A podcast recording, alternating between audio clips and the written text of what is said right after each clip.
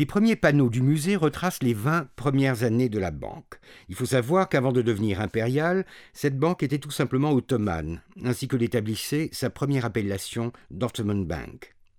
C'était une petite banque privée fondée par un groupe d'entrepreneurs londoniens en 1856 et régie par la législation britannique ainsi que le montrent les deux chartes de la reine Victoria exposées dans le premier panneau.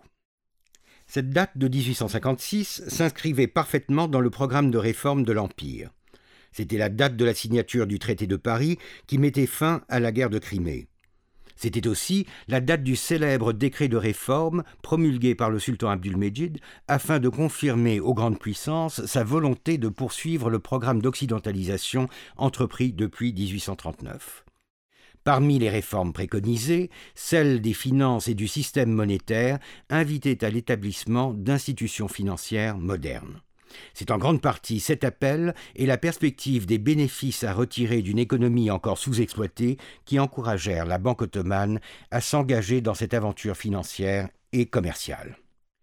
Malgré des débuts difficiles, notamment en raison de la concurrence des banquiers locaux, la Banque ottomane réussit à s'implanter sur le marché ottoman. Pour compenser des rapports commerciaux encore très modestes, elle s'engagea rapidement dans la voie des avances du Trésor et des emprunts d'État.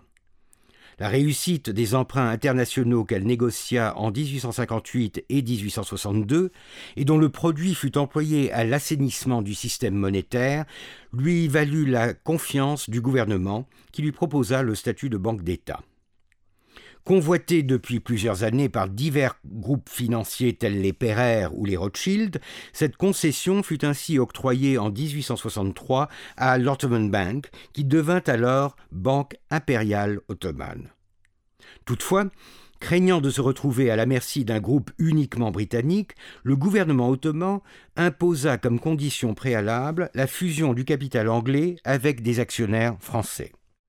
C'est ainsi que naquit une banque hybride, à capital privé franco-britannique, mais à statut de banque d'État, dirigée par un comité londonien et un comité parisien, et gérée par une direction générale établie à Istanbul.